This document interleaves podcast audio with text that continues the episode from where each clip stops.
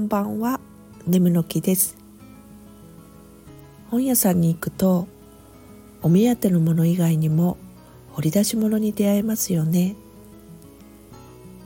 右とダリの表紙も平置きされてたので目に飛び込んできました。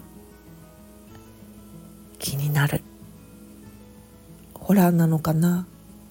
それともコメディわからんな。気になるな。気になりすぎて購入してしまいました。事前情報がないまま読み始めて思わず手が止まりました。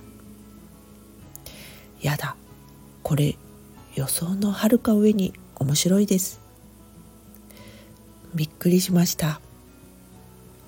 ホラー要素もサスペンスの謎解きもコメディーも恋愛もそして感動も絶妙なバランスで成り立ってるんですよ。